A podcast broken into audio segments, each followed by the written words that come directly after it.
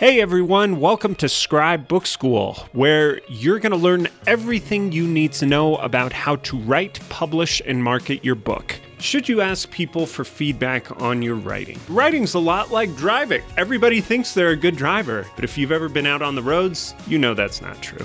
It's the same with writing. Most people think they can do it well or at least recognize excellent writing, but there are a lot of authors who end up regretting asking for feedback once the flood of nonsense comments start rolling in. You want to avoid this situation at all costs. So today I'm going to show you the best way to get feedback on your writing.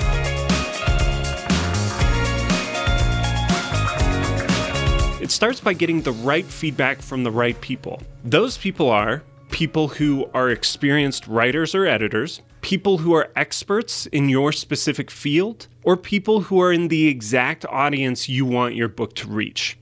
So let's break down each category. Number one, experienced writers or editors. So, this one's obvious. Someone who has a lot of experience in writing and editing can almost certainly help you with your manuscript and give useful feedback. Now, keep in mind that many people vastly overestimate their experience and ability in these areas. Many people think because they write emails all day long, it qualifies them as a skilled writer or editor, when in fact they aren't at all. This is why at Scribe we have a rigorous testing process before we even begin to work with editors or outliners and publishing managers. Even if they are employed full time as writers or editors, we don't just assume they're skilled. We want to see their work and then we judge their abilities by the quality of that work. And what happens as a result of these tests is that we reject about 98% of the people who apply to work with us all of whom have legitimate writing or editing experience. That should tell you the general quality of the experts out there. And I bring this up because we've seen so many authors give their manuscript to friends who claim to be great editors and great writers, only to see their friends give truly awful notes that leave the author feeling confused and hurt. And it just ends up creating more problems with the book. So here's the harsh truth about getting feedback is that most people you know have no idea what they're talking about, especially in regards to books and writing. And getting feedback from those people is harmful. Number two, someone in your field or niche. Asking someone who shares your field of expertise for feedback can actually be really helpful. For example, if you're a financial advisor and you give your book to two of your trusted financial advisor friends to read, they can give you a perspective on the book that can be helpful and unique. Now, the key to making this work is to ask them what specifically to focus on that they know well. If you give them your manuscript, ask them to read it as a financial advisor, checking to make sure you haven't made any factual errors and that clients will understand it, and that your tone is appropriate for your profession. Things like that. Basically, you're asking them to apply their decades of experience to your manuscript. That works really well. Number three, someone in your audience. So, if your book is about how to build an app business, for example, and you give it to two friends who are trying to build app businesses, that's perfect. They can tell you what helped them in the book, which sections they wanted more content in, and where they got confused or lost. That sort of feedback is invaluable. Just be very careful who you select and give them very specific instructions. If you pick someone in your primary audience, make sure to tell them what you want to know. For instance, say, I'd love you to read my manuscript and tell me where it loses you, or where it doesn't make sense, or where it's hard to follow all feedback is wrong. You need to be careful with this feedback. The best piece of advice I've ever heard about getting feedback on a book is this all feedback is wrong somehow.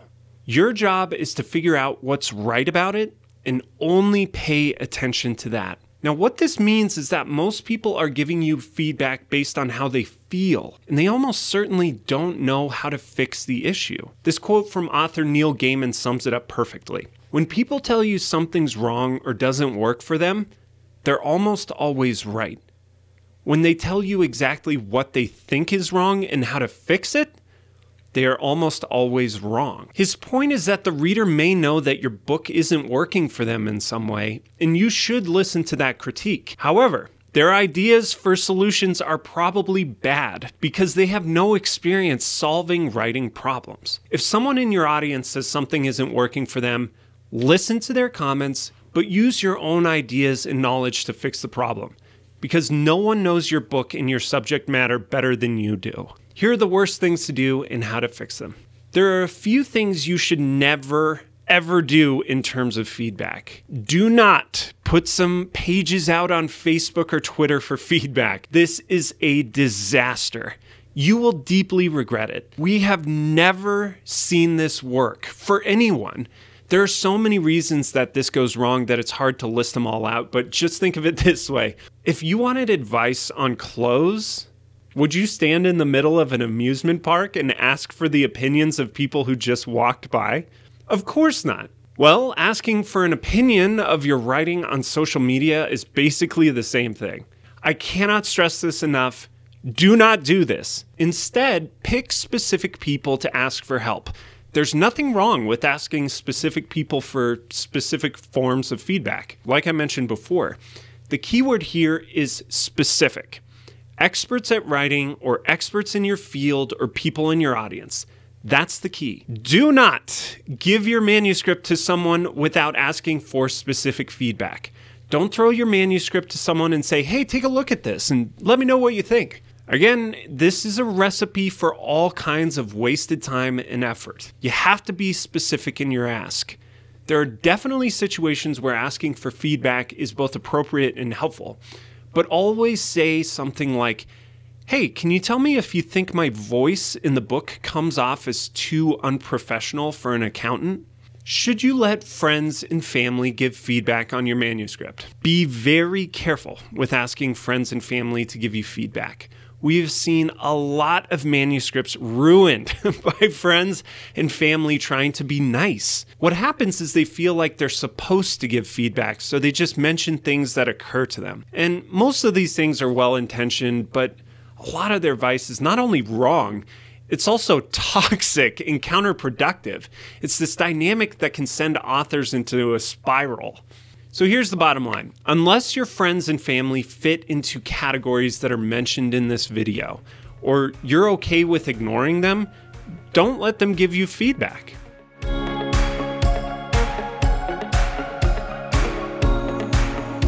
Thanks so much for listening to the episode. We hope you got a lot out of it. If you found this episode valuable, then definitely check out our free online workshops at scribebookschool.com. During the workshop, we'll teach you our exact step by step process for how to write, publish, and market your book. It's totally free and you can watch it right from the comfort of your home. Again, you can sign up at scribebookschool.com. And beyond that, you can support the podcast by subscribing, rating, and reviewing on Apple Podcasts, Spotify, wherever you listen to your podcasts. Stay tuned because we have a lot of good stuff coming on Scribe Book School.